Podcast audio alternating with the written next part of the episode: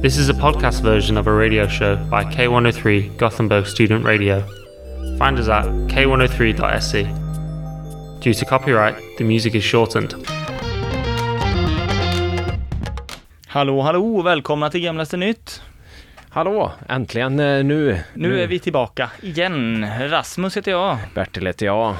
Hur har du haft det då, bära bus den senaste tiden? Jag har haft det jävligt bra. Nu är det dags för eh, sommarspecialen. Det är dags för sommarspecialen som vi utlovade förra avsnittet. Japp, och det är avsnitt 24 vi spelar in idag. Det är det. Vi Eh. har, eh, bli, ja det blir att första avsnittet efter sommaren här nu då blir ju något sorts jubileumsavsnitt tänker jag. Ja, då kommer det bli något alldeles, alldeles speciellt. Ja, vi vill inte säga för mycket här nu, men vi kan ha en, eh, en stor sak på gång. Kan, säger jag med betoning på det, men det får vi se. Ni får helt enkelt vänta och se då till eh, efter sommaren här när vi kör igång. Eh, Ja, blir det ju tredje säsongen av Gamlaste Nytt om man tänker eh, årsvis eller? Ja, men det får man säga. Men som eh, ni vet, vi har gjort er besvikna förr, så det kan ju hända igen. Ja, vi lovade bland annat ett Instagram-konto i typ fyra månader innan vi väl skaffade ett, så att Man vet ju aldrig vi när. får se helt enkelt. Ni, ni vet ju att vi inte är helt pålitliga där, men eh, vi vill ändå tisa med det lite grann. Ja, men det innebär ju även att det blir ett sommaruppehåll nu och vi kommer alltså inte släppa avsnittet på de utlovade torsdagarna här. Nej, vi ska ju ha lite semester också och hur roligt vi ty- än tycker att det är att vara här mer så kommer man befinna sig på annan ort, är väl främst anledningen hit och dit, så att det blir svårt med rutinerna lite grann. Ja, men vi är tillbaka efter semestrarna. Det är vi och, vi Starkare än någonsin. och vi är jävligt laddade på detta sommarspecialavsnittet. Det kan man lugnt säga. Sommarspecialavsnittet, en bar nästan, sommarspecialavsnittet. Ja, Ja, snyggt. nej men jag vet inte, jag tänker du att, har du grunnat på någonting sen förra avsnittet innan vi, alltså innan vi kör igång med våra, det blir väl en sorts listform eller snarare ett Tanken är så att vi kommer väl lista upp antal sommarrelaterade grejer som vi antingen väljer att hissa eller dissa. Ja, det kan man säga. Jag, jag skulle nog vara mer inne på rosa eller risa, men du får hissa och dissa om du vill. Men det, det piggar upp att vi har två, fyra olika begrepp för, som betyder samma sak. Eh, Egentligen, att vi använder olika ord så blir det lite mer ja, svårare för lyssnarna att hänga med helt enkelt. Ja, det ska inte vara alldeles för lätt Nej. heller. Eh, nej, nej, men eh, list, listformatet eh, kör vi på. Det har ju alltid varit uppskattat. Ja, jag tänker det med. Och varför frångå en fra- ett framgångsrecept? Men eh, som ett svar på din fråga, nej, jag har inte tänkt på någonting det sista. Jag är helt blank. Har det varit en sån riktigt eh, 20% hjärnkapacitetsperiod där Ja. allting bara glider förbi? Allting bara glider förbi och eh, så helt plötsligt så sitter man här i stolen igen. Ja, jag tänkte på en grej den senaste tiden. Det känns som att jag har varit konstant bakis varje dag för att det är så jävla varmt. Ja, Och liksom, att det är varmt är väl ingen, oj vilken spännande spaning. Men det är något nytt med den här värmen i år, för mig i alla fall, som gör att det känns som att jag är, alltså du vet den här bakissvettningen man har där mellan klockan ett och klockan fyra mitt på dagen när man har varit Ja. ute. Så känns det fast jag mår bra i övrigt, men den svettigheten känns det hela tiden. ja, och det har ingenting med ditt eh, riskbeteende ja, med din Mitt riskfyllda drickande. ditt annalkande alkoholism att göra, utan det är två separata issues. Ja, det är helt separat, för det dyker nämligen upp på andra tider än min alkoholavtändning, så att det är så Okej. jag kan skilja på det på något sätt. Ja, det är märkligt, märkligt. Ja. Men jag tänker, ska vi kickstarta dagens avsnitt med listan direkt, eller vad säger du? Ja, men vi kör väl. Ja, men då kör jag igång här med, du vet ju, under den här poddens historia så har jag varit ganska fascinerad vid namn. Ja, det har varit många gånger, ja. Mm, jag vet inte vad det är med namn, men det är någonting som är kul med namn tycker jag. Eh, och eh, det här eh, skulle jag ändå säga är sommarens namn. Oj, Sommarens bästa namn. okej, då, då måste det vara ett bra namn. Ja, och det är ju givetvis en eh, ros då, eller en hiss det här. Okej, ja. Eh, och innan jag berättar vad namnet är så vill jag ge lite bakgrund här bara. Det är alltså en person som innan det här namnbytet hette Johan Godzilla Lindström. Oj jävlar, hur toppar man Godzilla? Det undrar man ju. Ja, exakt. Och detta hette han innan då och blev känd en gång i tiden för att han var med i det här, i det här dokusåpan Villa Medusa som var en av de första i, i Sverige. Okej. Och eh, jag tänkte bara berätta lite fakta om den här personen då. Sen tänkte jag att du kanske kan försöka gissa till det här namnet även om det kommer bli extremt svårt. Okej. Men han utmärkte sig då genom att olla in sitt revir. Ah, precis som Godzilla. Precis, Exakt, precis som Godzilla. Och det här läste jag i en artikel i Aftonbladet och som om, jag tror nog ändå att 90, 80% av svenska befolkningen vet vad olla är för någonting. Ja, Eller är jag, vet, nej, det... det vet alla. vet alla va? Mm. Men ändå så kände sig Aftonbladet nödgade att förklara vad det var. Oj. Så de skrev alltså så, han utmärkte sig genom att olla in sitt revir, komma, det vill säga gnida könet mot möbler och föremål. ja, det är... Ja, Vi får inte skriva någon över huvudet här, tänkte de. nej, alla måste Ja. vara med där. Ja, visst, tydligt. Godzilla kallade också alla medtävlande kvinnor för spritluder och uttalade sig och sa att horor är de enda kvinnorna man kan lita på. Ah, okej. Varför tror du att han, varför, varför tror du att just hororna är de enda man kan lita på i hans värld? Eh, han kanske inte har haft så många kvinnliga förebilder i sitt liv, va? Eller jag bara gissar. Och, eh, de, och hororna gör precis som han vill då, mot betalning, tänker han. Ah, och därför ja, är ja. de oproblematiska. Just det. det är jävla mörkt. det är fruktansvärt. Ja, Godzilla levererar. Fortsätt, fortsätt med sunda, Nej, men sunda nu då, med det här liksom, och han säger sig då vara väldigt impulsiv och en spontan person. Ja, Okej, ja. Ja, thanks. Så nu kommer du alltså få namnet här då, vill du ta en förs ett försök? Du har liksom Johan Godzilla Lindström att jobba med. Men och det är alltså Johan förnamnet som han har ersatt med något annat. Godzilla Lindström heter han fortfarande. Okej. Eh, Okej, han, han heter alltså Godzilla i mellannamn. Mm. Har hetat Johan. Och är impulsiv och eh, verkar lite galen. Mm. Eh, oh, det är svårt, men eh, vad, vad skulle en sån... Ja, men han kanske är inne på det här med film, eh, filmkaraktärer då, så att, eh, ja, jag, får, jag får gissa på King Kong. Alltså du är inte så långt ute och cyklar, men han, han har alltså bytt namn till Werewolf Hunter.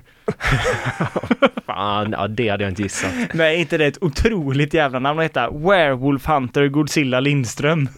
Ja, just Lindström blir ju väldigt eh, onödigt i den eh, ekvationen va? Ja, jag gillade verkligen när han förklarade hur han kom på det här Werewolf Hunter då, utan då, då menar han de, de frågade han hur han kom på det, men då sa han bara, ja ah, men jag satt i bilen och jag är ju lite spontan och så här. Och så bara kom jag att tänka på, fan, jag borde byta namn och Johan var aldrig ett alternativ att ha kvar, så att eh, Ja men 20 minuter senare så var allt fixat med Skatteverket. Eller allt inskickat till Skatteverket. Den, den största frågan i den här historien verkar ju, är ju ändå om han har körkort den här killen. Ja, det är en bra. Han- Men han kanske har sån, eh, jag vet inte vad, Van Helsing. eh, Det känns som att han lever i Van Helsings universum eftersom att han är, han är ju en vam- vampyrjägare, Van Helsing. Ja, Och han är Werewolf Hunter då, men det är något sorts parallelluniversum där. ja just det. Ja. Jag vet inte hur de färdas, men häst och vagnkörkort kanske han har. Werewolf Hunter. Han satt i droskan. ja, han, han åker bara ut i droska med sån, men vad är det, vad är det silverkulor som dödar vampyrer va? Ja. Vad fan dödar varulvar då? Vad har man liksom för gadget som man är Werewolf Hunter? Eh, ja, är inte det typ solljus för dem också va? Nej men det är väl när månen, när det är må... Ja just det, det är månen. fast solljus kan de inte bli. Det är när det är mån, fullmåne så blir de varulvar. Nej, varulvar är svåra att kontra tror jag. Kanske en typ ett automatvapen skulle kunna funka. Säkert. Så det är Säkert väl jättebra. bara två AK han åker runt med så i sin droska. Ja. Ja nej, det, men det är i alla fall sommarens namn då. Werewolf Hunter Godzilla Lindström. Jajamän. Ja, det är svårt att skriva under. Ja, ja, men, Vad har han för signatur? ja, det tar nog en stund att vänja sig. Alltså, vad blir det? V, H, G, L. Wiggle. Wiggle. Ja, Ja, det ligger bra på tungan. jag skulle ha en autograf i alla fall. Vi ser om vi kan lösa det till under sommaren på semestern. Mm, om man träffar på honom. Eh, Då har vi eh, min topplista som börjar med en ordentlig eh, ambivalent hiss eller diss. Jag har inte riktigt kommit fram till det själv. Vad det ska vara. Liksom. Nej, vi får se. Mm. Det är både hiss och diss. Mest hiss. Eh, och lite ris och ros. Eh, Det är en skål med hiss och diss och ris och ros.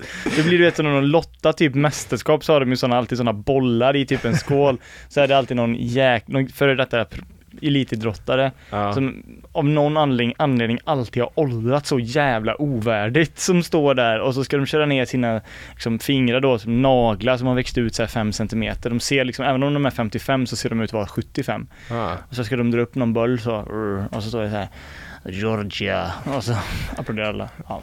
Ungefär, ungefär, ungefär den eh, nivån är det. Men återställ våtmarkerna. Eh, och jag har som bekanta lyssnare vet lite historia redan. Mm. Men eh, på grund av lite meningsskiljaktigheter så drog vi isär ett tag och jag har ju ja, inte varit med någonsin egentligen. Nej. De ringde upp och så, så tackade jag för mig. Ska vi bara återberätta lite snabbt vad det var? För de som inte har koll på det. Ja, jag var tvungen, eh, satt och googlade lite på dem och så gick jag in och så, så när jag gick in på hemsidan så var deras eh, typ vårstämma precis samtidigt så gick jag in på den här presentationen de hade och var tvungen att gå med i och lägga, lägga till mig i organisationen då. Mm. Eh, och sen kom jag in och satt där med de två. Så var det bara ni tre kvar. Japp. och det blev en liten speciell egendomlig situation för du var ju tvungen att sätta på micken där sen också va? Ja, jag, jag var tvungen att, eller de kickade mig för att jag inte ville det. Ja just det, så var det. Eh, ja, nej men sen dess har jag inte haft så mycket kontakt med dem. Eh, men nu här för några veckor sedan så kände jag att våra vägar börjar korsas igen. Okej, spännande. Eh, för de har ju gjort aktioner hejvilt till höger och vänster och, och sådär. Vad fan, de har legat i får man ändå säga. Let's Dance, kra, Let's Dance-kranen. Ja men det är precis det är dit jag vill. För eh, innan dess har det varit vägar och sådär och jag känner att ah, det är inte min grej. Nej, Men nu har våra agendor äntligen eh, samma linje va. Så nu eh, är agendan är att attackera TV4s horribla tv-produktioner. ja det är, det är, det är lite det vi sysslar med i den här podden också bland annat. ja, så att man kan säga att eh, ja, Återställ våtmarken och Gamlaste Nytt har hittat eh, en gemensam fiende helt enkelt. Ja, som vi säkert kan liksom rejoica kring, tänker jag. Ja, så nu är frågan hur vi ska samplanera framåt. Mhm. Eh, Så eh, jag har ju lite förslag då eh, på andra tv-produktioner som man kan förstöra. Men har, du, Ah. har du någon som du känner med en gång att om vi nu ändå ska vara civil olydnad, var- vart ska vi gå först? Det hade ju varit ganska spännande om de hade i Malou möter typ brutit sig in i studion och höjt temperaturen i studion till typ 35 grader så att de satt och svettades som fan och sen gick ut med någon liksom lapp där det stod så här Så här varmt kommer det bli om vi inte återställer våtmarkerna. Det hade ändå varit starkt. Ja, ja, men, ja den är fan bra. Det hade varit starkt. Jag tänkte först att det hade varit kul om de hade liksom gjort en konstgjord våtmark i studion så Malou när hon satte sig sjönk sakta ner som i kvicksand men jag tänkte att det går ju lite emot budskapet för då vill väl ingen återställa våtmarken om man visar att de här kan vara livsfarliga liksom. Ja.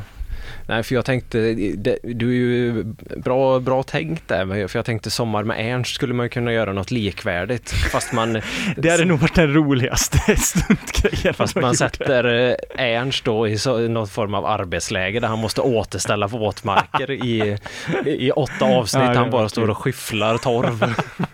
Avsnitt 1 till 8 så är det samma uppbyggnad. Han gör, han, han, han lagar ingenting. Ja, nu var det 14 dagen då, torvskyvling. eh, Jag tänkte väl, jag har ju berättat det mesta i mitt liv nu men jag får väl hitta på någonting. Han går där barfota och skyfflar torv fram och tillbaka. Liksom tittarna rasar och frågar TV4, hur kunde ni sända detta? För det är ju, det är ju inte liveinspelat liksom. Hur kunde ni sända detta eller hur? De bara, nej men eh, vi blev, vi, de hade nog en, de hade en insider här som var väldigt övertygande. Det var väldigt övertygande. Tänker, det här är bra för din image Ernst, det här är bra för din image. Åtta avsnitt, ja, ja för fan, folk kommer älska det. Det är det enda Sommar med Ernst jag hade kollat på i alla fall.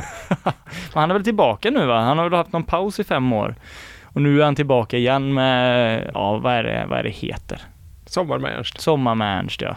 Fast det var någon, något som, han hade energi igen. Det var någon ny knorr men man vet ju att det kommer vara exakt som det alltid har varit, vilket, vilket hur det har funkat men Ja. nyheten i så fall är väl typ att han har färgat håret eller någonting, alltså den nivån. Fast det är också ta i. ja, Han har bytt skosponsor kanske.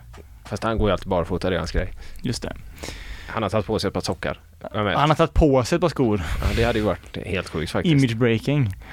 Ja, nej men eh, så eh, ni får hålla utkik då efter eh, på TV4-produktioner om vi dyker upp. Har du några tankar kring vad som hade varit kul att göra? Utöver Ernst? Ja, men det var ju Ernst framför allt. Eh, men sen tänkte jag Mask Singer, men det är väl för sent nu. Jag tror det är slut. Men det kommer väl en ny säsong såklart? Ja, det borde det ju det göra. gör det ju. Det är ju typ ett av de mest sedda programmen på svensk TV. Vilket också är helt galet. Alltså, Eh, jag, är ju, jag har faktiskt inte, eller jo, jag har sett det på, jag har sett reklamen på, ja men du vet inför klipp och sånt på, in, på nätet och det har varit tillräckligt för mig att hålla mig borta. Ja, ja. Nej, nej men nu, sen finns det ju Fångarna på fortet dyker alltid upp här. Där hade man kunnat göra någon schysst attack. Släpper ut tigrarna exempelvis så att den dödar någon kortvuxen igen. det är ju starkt, sänder ett starkt budskap i alla fall. Ja, tigrarna får ta över där. Det är ju ändå naturen. Ja, Ja, och så kan Gunilla Persson skriva någonting igen om hur hemskt det är att dvärgar dör. ja exakt. Ja, exakt. Och, då, och liksom, då kanske de på något sätt har kuppat in någon, för om hon printscreenar den så kanske de har kuppat in någon sån här vimpel eller någonting i det, the killing moment. Det då- vore ju kul om ett stort sånt flygplan flyger runt med en vimpel med återställ våtmarkerna. Ja nej fan, det är, ja, ja, om det, det, det skulle ju också för sig vara ganska, alltså det, de skulle inte göra en aktion igen om de gjorde släppte ut tigrarna på, på Fångarna på fortet. Nej, Så att det blir ju fel. Det, det hade väl varit bättre om de Alltså det hade ju varit ett snillrikt prank om de hade lyckats få in en sån väldigt, väldigt många sådana små flaggor, du vet de här när de går med en sån glasmonter över huvudet och det kommer ner typ ormar och spindlar och sånt. Ah, ja, ja. Så istället kommer det bara ner sådana återställ våtmarkerna stickers typ. ja, det, ja, Det hade ju varit ambitiöst. väldigt Och ambitiöst. så ganska snällt också. Ja, jättesnällt. Men då måste de ju typ paddla dit för det är väl rätt så svårt att ta sig till Fort Bayard. Om inte de har en insider då, som Ja. jobbar med produktionen. Men annars, annars får de ju Ja, det känns ju inte som att de har någon sån gammal dieselmotor på i alla fall när de ska ta sig ut. Utan det blir ju ro då antar jag. Ja, det, ja, det är en tuff, tuff kampanj att göra. Tufft, det blir ju, ja nu är väl inte de sådana som känner ett behov av att fly men det blir ju också tufft om de skulle göra någonting där ute. Fan vilken mardröm att limma fast sig i en sån spindelhåla typ. Fy fan. Det är fan fear factor Nej, det är nog min mardröm faktiskt. Ja. Ja, men jag tänkte prata lite eh, inför sommaren här om en person som vi faktiskt har diskuterat i den här podden. Inte supermycket, men ändå, han, namnet har nämnts. Det är nämligen dags för sommarens Alexander Pärlros. Oh, har han gjort något igen? Och det här är ingen supergrej och det här är ingenting som, ja, vi får se hur länge vi kan diskutera det här, men jag såg i alla fall på Instagram en grej som kändes otroligt mycket i linje med vem han är, men ändå det jag tänkte säga bara, vad, vad är, vad är det, alltså, ah, vad gör du? Vad gör du? Så tänkte jag. Ja, det...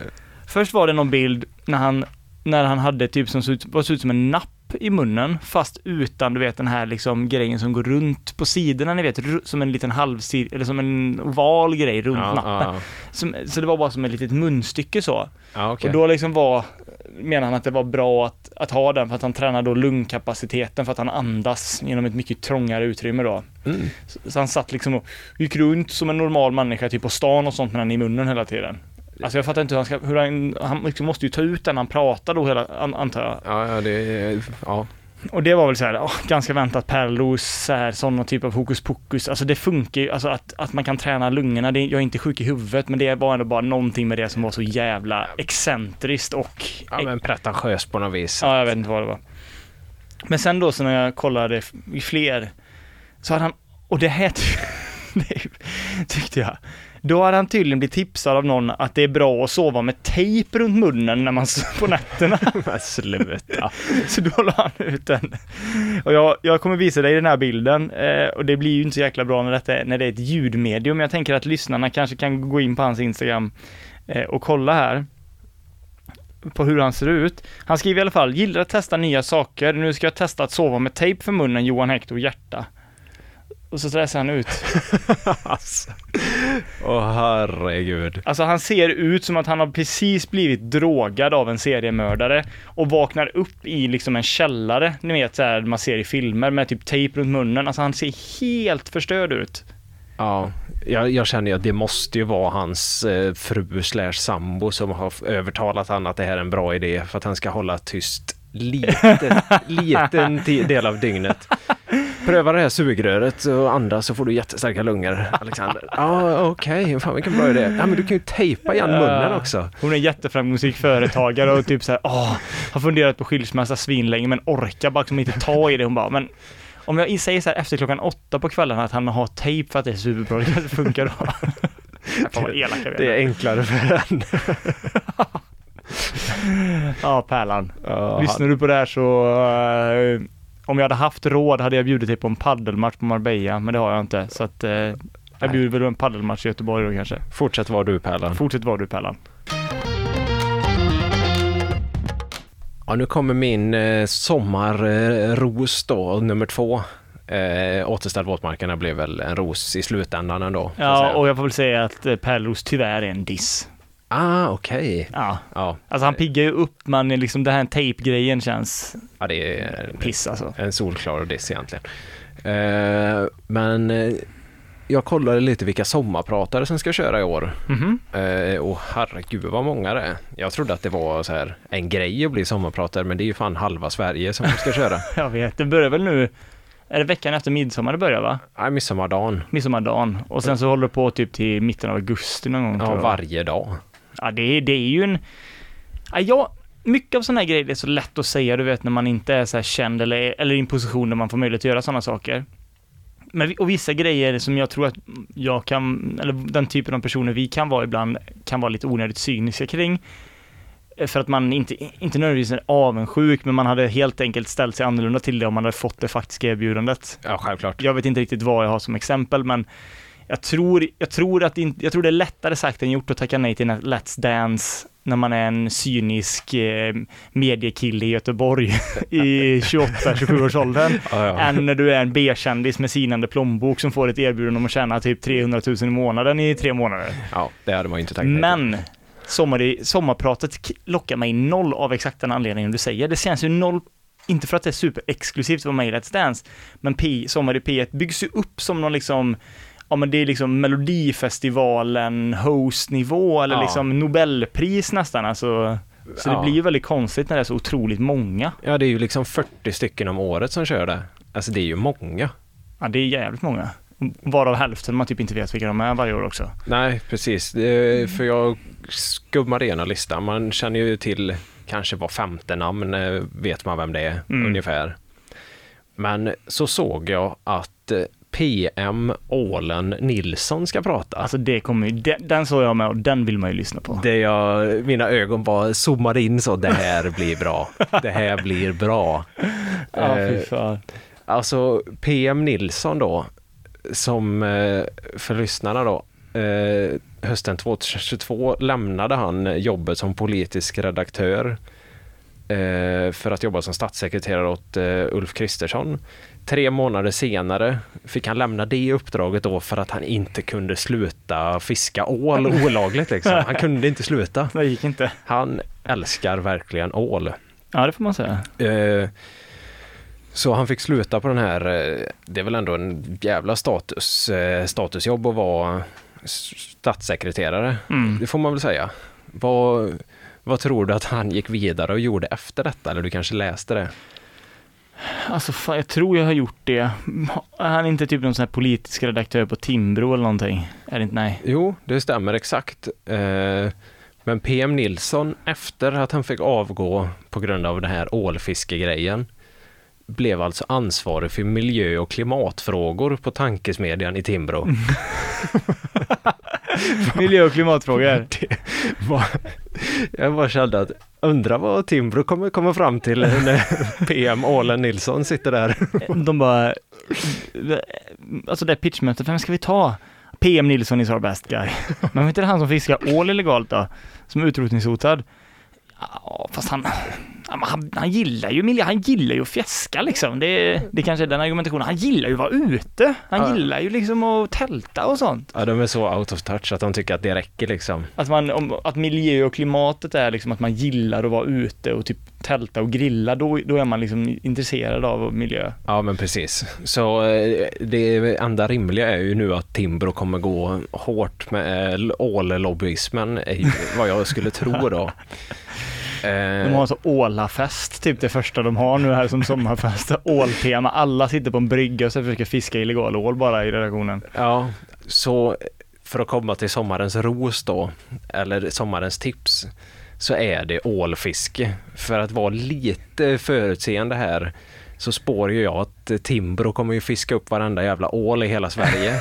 Så om vi vanligt folk ska ha en chans att få några sista ålar och slurpa i oss, så är det nu. Ja, Det är sista, sista sommaren. Ja, det är liksom, det är liksom så här lägga fyra, tre av fyra veckor på semestern och bara försöka fiska ål. Så om alla går ihop i Sverige och fiskar ihop all ål så kanske inte PM får alla själv då. Jag trodde liksom att PM var liksom att han njöt primärt av ålsmaken, liksom att förtära ålen, eller trodde han var liksom som vissa av de här rika s- Östermalm, alltså vissa av de här som dagens ETC granskade, de som ja, men de Sveriges rikaste som har så här privata öar där de importerar så här bockar och sånt av arter som inte finns i Sverige för att jaga.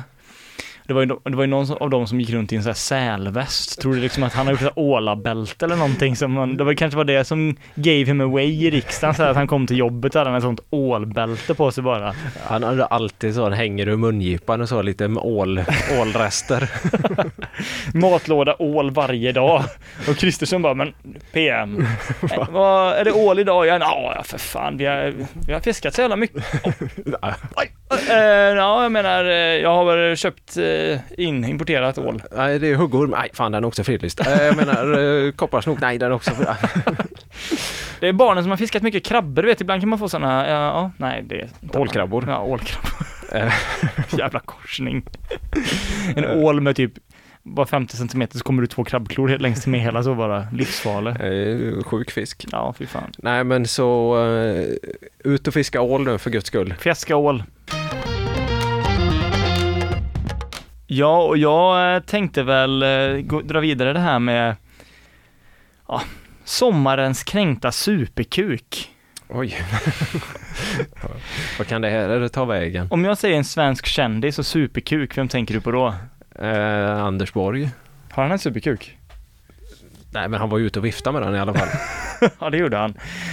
Oj, oj, oj. Alltså tänk Alltså det hade ju ingen tidning publicerat för alltså det är ju för nära privatlivet men tänk den frilansfotografen som liksom hade kunnat, alltså fick exklu, alltså det var, det kanske togs bilder på detta men att ingen valde att publicera det för att det är för känsligt liksom. Ja. Men om det nu var någon som, alltså de bilderna och det rörliga från den festen, om det finns hade man ju fan betalat mycket pengar för att ja se det ändå är eller? ju guld. Jag, vet, jag, jag fick upp det, för jag vet inte om du såg eh, Sebastian Mattsson skrev ju en tweet typ för några veckor sedan Vadå, nej jag har inte sett. om att det var obekräftade uppgifter om att eh, Anders Borg skulle ha sagt har ni sett Reinfeldt precis innan, vilket är jävligt roligt. Alltså, Det är kul att kalla sin kuk för Reinfeldt. ja. Förmodligen inte sant, men nej men det är kul. bra skämt. Ja, det är det. Nej, men eh, superkuken är ju såklart då eh, Christer After Dark Lindarw jag tänker på. Jaha, är han superkuken? Ja, det var ju den här bilden som spreds eh, förra året, eller om det var två år sedan. Eh, Han la ut på Insta-story där han stod i, på Mallorca i sitt hotellrum, eller om det var någon, någon villa vid stranden han hade köpt. Eh, Och tog ett kort ut då mot, ja, mot havet från inifrån mot fönstren sett. Ja. Men det som hände då var ju att i spegeln, alltså i solref- solen reflekterades mot eh, fönstren så att man såg hans, na, han naken när han stod och tog bilden. Jaha. Och det var liksom Ja, liksom, det är många som har pratat om det här när det var och alla liksom källor nära säger att den liksom är inte redigerad. Var det här meningen att, att, att han, åh nej, du vet, eller om det var en slump? I don't know. Nej. För jag tror den togs bort sen då, men den låg ändå ute ett tag. Så han kanske ville starta en mytbildning kring sig själv, men det var liksom en hästasnasse vi snackade Åh, om. jävlar, det hade jag ingen aning om detta. Men han, eh, det finns ju liksom så här, jag vet, man var ju lite fascinerad av After Dark när man, när man växte upp och sådär. Jag tänkte att åh vad spännande, man hade liksom aldrig sett män som kluts till kvinnor innan, när man Nej. var fem sex inte jag i alla fall. Eh, På ja, 90, slutet av 90, tidigt av 00-talet så är då, eller jag är inte exponerad för det, så det var ju väldigt spännande liksom när de gjorde det. Ja. Men det fanns ju liksom alltid då också de här för givetvis fördomarna som man fick höra om, ah, att de var översexuella och sånt bara för att de gillar att klä ut sig. Eh, och det är ju liksom att dra människor över en kam och så ska man inte göra. Nej. Men i fallet Christer Lindarw så verkar det faktiskt som att han är inte bara kränkt utan också gillar att positionera sig själv som översexuell. Vilket får mig att tro att kukbilden den spred han av med vilja. ja, det kan vara det. Ja. Mm. Och du ska få höra min tanke går här, min, min argumentation så att säga. Det är nämligen så att jag såg eh, på Instagram att det är en kille, eh, en, en tjej som la ut, du vet en sån här satirvid, eller en satir på en snubbe som typ pratar inför kameran och försöker vara sådär sexig liksom. Ja, och vara sådär, se snygg ut fast man egentligen gör något annat. Och så klippte hon efter halva då, så gjorde hon, alltså typ hon reagerade på det och, och drev med honom då. Ja. Och på det här inlägget så svarade, svarade Christer Lindarp. Liksom, jag vet inte hur, om han liksom totalt missade poängen eller vad det var, men då svarade han i alla fall så här då. So typical women, no sex drive whatsoever. Imagine the opposite scenario. Och liksom då tänker jag så här, det är alltså en video på en man som en sån klassisk, han var lite äldre visserligen, kanske var 28-30 där. Men det är en sån TikTok-kille som försöker vara snygg när han lagar mat. Fast i det här fallet så satt han i någon bil och typ sjöng eller någonting du vet. Ja, ja, Och då typ skojar hon väldigt milt med den typen av killar som gör det. ja. Och då blir han så kränkt att han måste in och skriva det här och liksom kvinnohata i kommentarsfältet av den anledningen. Alltså vad, vad är, ser han den öppningen liksom och vad tänker han där? Eller så är det, han, är väl, om han nu är översexuell då, han kanske är sugen på den här killen då i videon och det är hans go-to liksom att sitta och scrolla sådana thirst traps på killar. Och så tänker han att den här killen ska skriva så här till honom bara, ja fan tack för uppbackningen då. Och så ska han sen sakta men säkert jobba in sin kuk i hans öra liksom. Tack för uppbackningen, jag ska knulla. ja, Va? exakt. ja, nej, ja, jag vet inte. Men eh, det var i alla fall eh, sommarens lättkränkta superkuk och det blir faktiskt en diss här också. Ja. säga. Nej men det, det, ska han, det ska han ändå ha. Ja. Ja, eh, nu är vi inne på eh, ris, risen, rissidan. Ja, okej.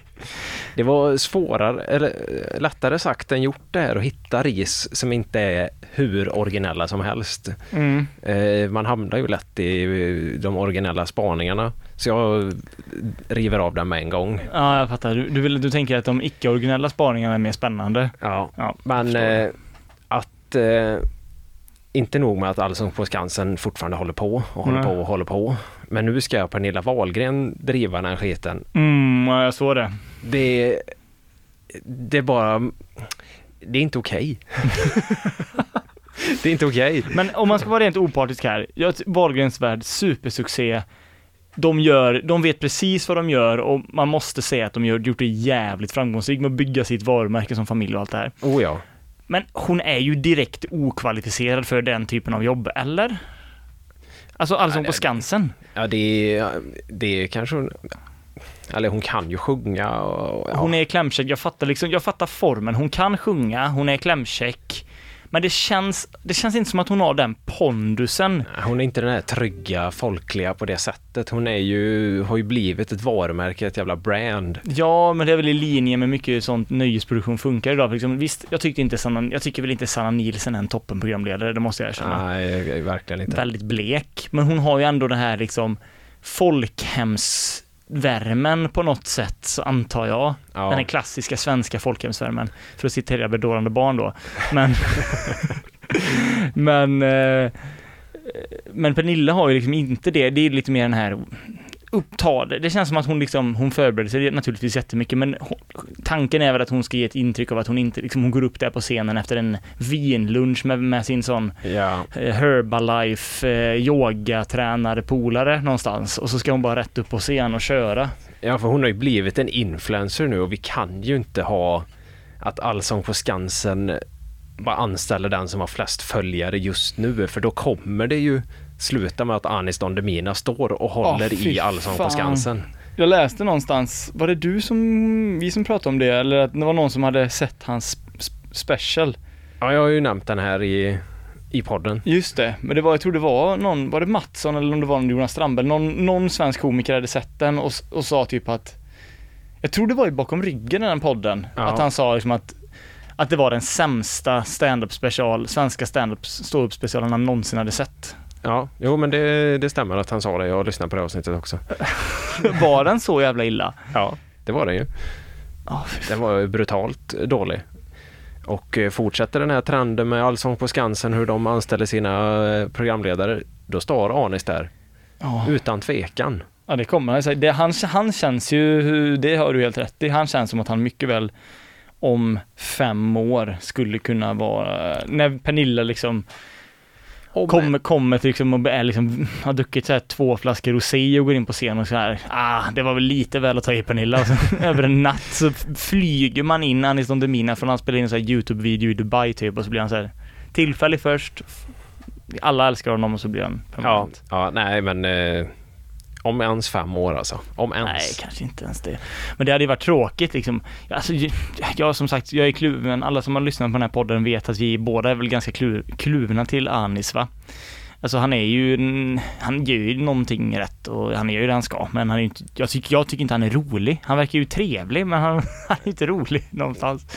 Ja, han, men eh, som eh, stand-up specialen eh, sa, maskinen. Han är ju maskin. Det finns ju ingen själ Nej, i Anis. Demina. Han bara gör, gör, gör, gör, gör, gör. Nej, sant fan. Och det, och det är väl mycket den typen av människor som blir, nu stor spaning, insiktsfull spaning här nu på G, men som blir framgångsrika idag, alltså de så här, de har hittat ett sätt, alltså deras beteende blir som en algoritm, att de hittar ett sätt för att bli, inte framgångsrika, men det ska verka som att de är bra på någonting, men sen om man bara skrapar lite på det så märker man att ja, men det är inte riktigt så. Nej, nej, exakt. Exakt. Ja, men det finns ju en anledning till att en, en komiker som lägger ti- 5000 timmar på att uppträda och sen till slut lyckas, kanske eller inte, Ja, förtjänar det och är bra.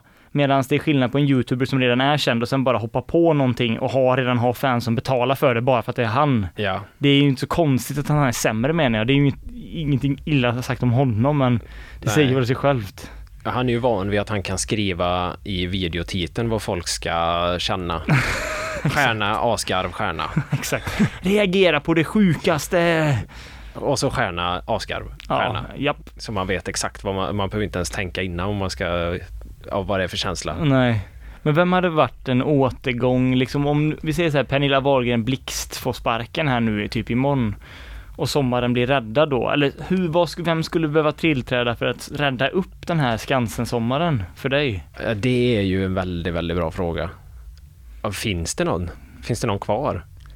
Det är väl om Anders Lundin skulle köra en dubbelmacka och först ta Robinson och sen ta Allsång på Skansen. Jag hade ju blivit glad om man gjorde det, men Ja, det, det det, känns som för, för mycket att be om. För mycket att begära. Dra Harald Treutiger ur pensionen. Vad heter han? Peter Harrison? Ja, just det. om han lever ens. Jo, men jag läste faktiskt en artikel om honom eh, för några veckor sedan eh, där han typ eh, han verkar väldigt sympatisk. Han pratar om att han liksom, han får inga jobb nu. Han har ju varit skådespelare länge också och programledare. Men efter pandemin så har han inte fått några jobb och vinkeln på texten var väl lite att pengarna, att han har ju liksom tillgångar och så här, men pengarna börjar ta slut för honom nu liksom. Ja, För att han, han behöver jobba. okej. Ja. Så att han, det, det, av den anledningen så hade det väl varit toppen om han fick gigget på Allsång på Ja, Skansen. Men kanske Kalle Moraeus. Ja, men jag hade gillat han. Känns dock som han hade... Ja, ja, men eh, det finns ju ett eh, lite plock med personer som skulle kunna göra det. Men Kalle Moraeus är också en intressant eh, historia för att han är ju väldigt sympatisk tycker jag, han verkar som att han är. Eh, det, det jag har sett. Men han är också typ, han har liksom, han har blivit folklig, men han har liksom inte riktigt gått här Nej, det har sista steget. iväg, nej. Och jag funderar på om det är för att han säljer ut sig för mycket. Han är, för han har ju varit med i verkligen alla tv-program som finns. Ja, det, det har han. Sveriges värsta bilförare, Mästerkock VIP, alltså listan kan, Säg ett, ett, ett tv-program i trean eller femman så har han varit med i det. Ja, Biggest Loser var ju med Biggest. Loser, alltså allt. Han har fan... Uh, he's been around. Han har väl varit i Bingolotto säkert 20 gånger. Ja, han har fan varit där mer än eh, Daniel Nordmark och det säger ju en del. Ja just det, fy fan, det är väl inte i sommar dock. Jag vet inte när han skulle ta över, men det är väl också någonting vi får prata om Ja. som fruktansvärt sommarnyhet om det nu visar sig att det är i sommar att han blir ny programledare för Bingolotto. Ja, det måste ju kollas på. Alltså ja, man kommer ju fortsatt kolla på Bingolotto på jul dock för att skadeglädjen om han gör någonting fel kommer ju vara så. Oj, det är ingen oj, stor egenskap hos mig. Men den skadeglädjen kommer jag att känna.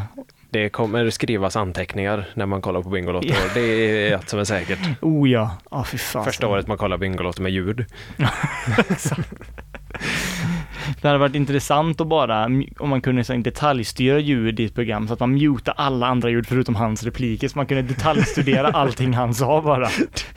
Det är fan hate watch på en ny nivå alltså. Vi fortsätter på eh, ris, riståget här. Mhm. Eh, jag har kollat en hel del på tips på tips på aktiviteter och resor och vad ska man göra för att få en bra semester? Vad gör en bra sommar? Mm. Och det finns ju massor. Ta det lugnt, eh, mindre skärmtid, behåll rutiner och sådär. Allt, allt Lös ett finns. korsord. Ja, alla tips är ju otroliga så att man vet exakt vad man ska göra. Eh, men så kollar jag och till slut har jag hittat i alla fall en sak som man absolut inte ska göra. Mhm. Eh, jag antar att det här har dykt upp i ditt flöde också, du är ju ändå journalist så att säga. Eh, men man ska inte åka ubåt. Nej, Kim Wall. Vi journalister vet att det inte är en så superbra idé. För om eh, man inte har hört nu, för vi är ju mitt i det här nu, men det är ju fem personer Ja, jag läste det. som alltså åkt ner i en ubåt för att besöka Titanic eh, nu. Ja, Eh, Du hörde det va? jag läste lite om det. Eh, Titanic ligger alltså på 4000 meters djup. Det är Eh, ganska djupt. Jättedjupt. Mm. Eh, det är, ja, eller 3700 men eh, och då är det alltså, som jag förstod det så är det fyra rika troll då och en som eh, en Kan någonting. Snakes, Snake Oil. Det, för det här var ju liksom skräp, alltså det, inte- det var ju inget en bra ubåt obviously. Nähä, alltså de wingade lite typ. Eh, ja, eh, men de har i alla fall pröjsat eh, 250 000 dollar för att få åka ner där då. Okej. Eh, och då tänker man ju ändå att eh, har man pröjsat 250 000 dollar, vad kan gå fel? Ja, då ska det vara säkert ja. Eh, men eh, efter en och en halv timme så tappar de ju kontakten med ubåten. Mm. Så att ubåten susar ju run- runt någonstans i Atlanten. Måste det bli va? Mm. Eh, utanför USAs östkust. Eh, och det fanns ju en video här där någon berättar lite om säkerheten ombord på båten. Inför då, eller vadå? Ja, så okej. jag tänkte vi ska spela upp det här. Spännande. service. An experimental submersible vessel that has not been approved or certified by any regulatory body and could result in physical injury, disability, emotional trauma, or death. Va? Det, det, vadå, vänta lite, vem är det här? Det är väl eh, han som sales pitchen för de här gubbarna liksom om sä- säkerheten ombord. Han, han berättar liksom att det är jätteosäkert och, eller Ja, va? den här är inte godkänd av någon och det är lite hittepå det här. Och sen får man se dem när de visar ubåten och det är liksom klisterlappar uppsatta, allting är havsverk. Eh, Han berättar att ja, men de här lamporna köpte jag på typ eh, Clas Olsson häromdagen och satte upp och sen visar de ju att eh, ubåten styrs ju av en sån gaming eh, Kontroll? kontroll. Nej. Någon sån eh, billig variant, inte Xbox PS-kontroll. En gammal, gammal GameCube-kontroll. Jag vet fan vad det var, någon Ubisoft-variant. Den ska de styra den ubåten med då. Och de sitter ju och skrattar i ubåten bara, fan det här är ju helt eh, osäkert det här. Eh, och sen plupps ner i vattnet och sen tappar de kontakten efter en och en halv timme. Ja, fy fan. Men alltså är det då liksom att när man når en sån nivå av rikedom att man tänker att man är untouchable, att ingen, man är så van att man är untouchable att man tänker att ingenting kan skada en. Ja, det, det, måste, det måste ju vara för det är ju helt galet och eh, personligen så skulle jag nog inte kunna tänka mig något värre än att sätta mig i den här ubåten från, från början liksom. Nej. Men att då en och en halv timme senare inse att man är fucked på 4000 meters djup. Fy fan. Så den, den ångesten eh, skulle jag helst inte uppleva. Nej, det, det är nog ett av de värsta sätten att dö på kanske. Eh, och eh, i detta nu då, för det som det verkar så fanns det 96 timmars syre i den här. Okej. Eh, och när vi spelar in så har det gått ungefär 48-50 timmar. Ja.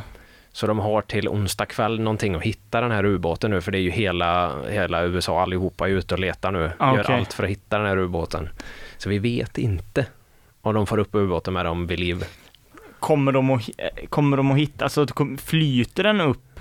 Alltså det gör den väl inte I guess? Om, alltså man kan ha någon inställning så man tömmer den på någonting så den flyter upp. Ingen aning hur ubåtar funkar. Nej men liksom, Eh, för jag funderar bara så här, om de liksom är vid liv, visst att om det är så här kommunikationsgrejerna går sönder, då borde de ändå kunna åka upp till ytan åtminstone. Men det måste ju vara någonting i så fall som har gått snett. Ja, för att det var ju den sista delen eh, med det här havsverket då att eh, de hade tydligen ingen dörr på den här ubåten så att de har ju borrat igen eh, dörren precis innan de Så det åkte. går alltså inte att öppna den inifrån. Det går inte att öppna Ja ubåten men vad i inifrån. helvete, alltså vad är, alltså vem sätter sig i något sånt? Det, det är liksom en tickande bomb då helt enkelt. Ja, mer eller Det mindre. är som att starta en 96 timmars timer så här, jaha. Hoppa in. Alltså de kan liksom inte ta sig ut heller, det är ju... Fy Om man vill öka på sån här ångestkänslan och klaustrofobi lite ytterligare då så skulle det ju vara det här. Eh, ja, så Ja, fy fan. Jag trodde, skulle, jag trodde att det var en P, alltså att det var pegga upp någonting. Om man skulle utöka känslan ännu ytterligare så skulle det vara det här och så kom det typ att de har stängt in en vithaj i ubåten. det var, det var ett gäng skorpioner som ska börja kräla ur sen. Ur, som är ilagda på olika ställen. Nej, men det, det är ju en helt sinnessjuk eh, händelse. Ja, men det känns också som att om man har den typen av pengar att betala för att ta sig ner, för James Cameron, filmregissören, har ju liksom åkt ner, han hade väl ett tag djupdykningsrekordet med ubåt, världsrekordet, alltså den som har dykt djupast var 10 000 meter någonting. fan. Men liksom, om man har den typen av pengar, som jag, jag vet inte hur rika de här var som åkte ner var, men om man har den typen av cash man kan betala 2,5-3 miljoner svenska kronor för att åka ner. Varför inte betala då lite till eller samma pris hos någon annan och kunna åka ner säkert. Men det är väl säkert att de vill ha någonting. De är så rika, vet de får en spontan känsla bara, ja men fan, imorgon så ska vi ner till Titanic. Ja, Och så typ kontaktar de mig för att bara, ja men nej tyvärr, det, vi, det är en sån här grej, även om det är liksom bara för skojs skull så måste vi planera det en månad i förväg. Då bara fel kille. Ge mig, Ja. någon, som, ge mig någon som fixar det. Jag ska göra det imorgon! Och han bara, jag kan fixa det, jag behöver pengarna, skuldsatt säkert. Ja, upp till öronen säkert. Ja. Nej, vi hoppas att det går bra för de här eh, Det gör vi verkligen. rikeman, rikemansvinen. Nej. Eh, Och om eh, inte annat så har ju Cameron Titanic 2 coming up. Oh. Det kommer ju komma en film om det i så fall. Jag hoppas verkligen att det kommer en film av detta. Eh, Och vi hoppas ju naturligtvis att de klarar sig, att de hittar dem. Men ja, eh, det gör vi. Som eh, sommaraktivitet så har jag i alla fall strukit ubåtsresor Ja. från min eh, to-do-list. Ja, Har man någonsin hört någonting bra om ubåtsresor? Alltså det är Kim Wall, liksom Ma- Madsen, det är Ja. inte jättetoppen. Nej, Sen har du liksom de här tyska liksom ubåtarna under andra världskriget. Det är väl inte, liksom Das båt, du vet. Det Ja. verkar inte vara toppen där heller. nej, Och så har du det här nu då. Har man liksom hört någon solskenshistoria om en ubåt någon gång? nej. Det är väldigt sällan man hör något gott om ubåtar, det har du rätt i. Själva grejen är väl liksom som gjord för skräck. Alltså vad det är, hur man färdas i det. Ja. Nej, det är ju mardröm egentligen. Man ska, vi ska ju inte vara under vatten. Nej men liksom, det är ju, du har ju sett liksom filmer på rymdskepp vet du, när så här, i alla fall i början av eh, filmen så har de så här asgod stämning i crewet, det är liksom knasiga karaktärer som sticker ut, men liksom du har aldrig sett en film från en, inifrån en ubåt där det är så här, men liksom den settingen att det är lite lättsamt, utan det är ju alltid så här nattsvart Mörkt. Ja. skit bara. Ja, nej. Jag är inget fan av sådana instängda utrymmen Nej, alls. är du lite klaustrofobisk kanske? Eh, Om, eh, om jag klassas i den klaustrofobiska facket om jag inte vill vara inborrad i en ubåt, ja. Anna, Anna, oj jävlar. Annars, nej. Nej, inte, är väl lite känslig men inte jättekänslig. Nej, du hade liksom kunnat eh, du hade kunnat åka ner under vatten i någon typ av farkost fast inte inborrad i en ubåt. Ja, men bara knädjupt. Du kunde ta en eka så och gå ut på Torestorpssjön och du vet som jag tyckte var så jävla fascinerande. Det är också en sån mindblow grej du vet. Man såg ju filmer när de tar en båt, en eka, så lägger de den på vattenytan och så går de på botten hela vägen och så är det fortfarande liksom trycket gör att det fortfarande är luft i. Ja, det är lite magiskt faktiskt. Funkar det verkligen? Ingen aning. Men det finns, funkar ju Pirates of the Caribbean. Ja, just det. Så att eh, förmodligen gör det det. Ja, ja, det kan vi göra. Det, det kommer vi på Gamla Nytt göra i sommar i alla fall och testa. Men eh, vi har väl spelat våra sista kort här nu, eller vad tror du? Jag skulle nämna... Eller har du något, något att flika in här innan vi säger, innan vi tar semester? Ja, en till. Om, om vi nu är på riståget här då. Ja men fan, bränn på för helvete. Eh, mot alla odds så ska det bli en till jävla säsong av Så mycket bättre. Ris, Nej. ris, ris, ris. Det hade ju också gärna våtmarkerna fått kuppa på något sätt eller? ja, där borde ju vara eh, riktigt stadigt eh, program att attackera. Fast nu är det ju så märkligt eh, dåliga artister att eh, frågan är om någon kommer kolla. Du menar det är liksom ing, alltså det är verkligen, de har ju alltid haft någon så här någon artist som har släppt ett album så det blir nästan parodiskt att vissa ska behöva tolka det. Ja, Men i år har de bara sådana okända artister typ. Eller? Peg Parnevik som har typ åtta eh, halva låtar. Ska hon vara med Så mycket bättre? Ja. Ja, men, jag kan, har hon haft en enda riktig hit? ja, men jag tror att hon har haft några. Ja, Hon har väl ändå försökt att få en riktig musikkarriär nu de senaste åren men eh, man kan inte bli så mycket bättre alla redan. Det nej det känns konstigt. Men Dogge ska vara med så att eh, alltid något.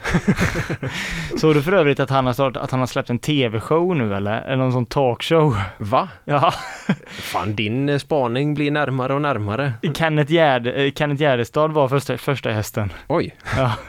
Och man hörde väldigt tydligt i, jag lyssnade bara lite grann, jag lyssnade på recensörerna en podd och då tog de upp det innan. Och då hade de, visade de upp ett klipp och då hörde man bara lite när han ställde frågorna och det var så jävla tydligt, du vet, för den, det var också så här, den här talkshowen skulle släppts på Youtube typ 2016. Men sen så slutade klipparen, så han hade liksom ingen som kunde fixa materialet åt honom. Ja. Och nu har klipparen tydligen börjat igen då, så nu har han liksom klippt de här avsnitten som nu är, vad blir det, sju år gamla ja. och släppt. Men då hörde man så tydligt liksom att han, att han läser rakt ifrån, du vet, ett, ett, alltså frågor som står framskri- nedskrivna på en mobiltelefon eller någonting liksom. Ja. du vet, det kan inte ha varit lätt för dig att göra det här. Eller? Alltså är sådana här onormala konstpauser. Nej, Ja. fan Dogge alltså. Men han, eh, det blir ju kul, han är så mycket bättre i alla fall.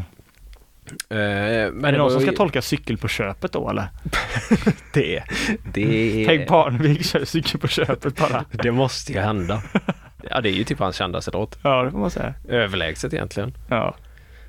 Men utöver det så har inte jag något mer att resa eller rosa. Har du några mer, finns det några fler artister som skulle vara med i Så mycket bättre? Eh, Jonathan Johansson. Ja, jag var smörsångare.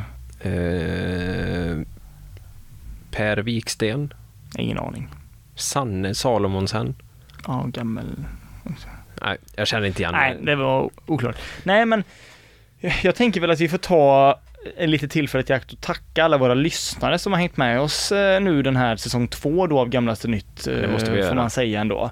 Eh, Vi har försökt leverera så gott vi kan och är väldigt, väldigt tacksamma att ni hänger på och lyssnar och vi planerar väl att fortsätta förhoppningsvis att lämna, leverera fler säsonger till er som ni kan eh, antingen skratta åt oss, Ja, mm, använda och skratta åt oss eller skratta med.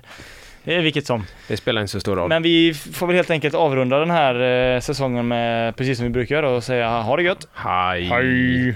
You've just heard a podcast version of a radio show by K103 Gothenburg Student Radio. You'll find all our shows at k103.se. Follow us on Facebook or Instagram. Stay tuned.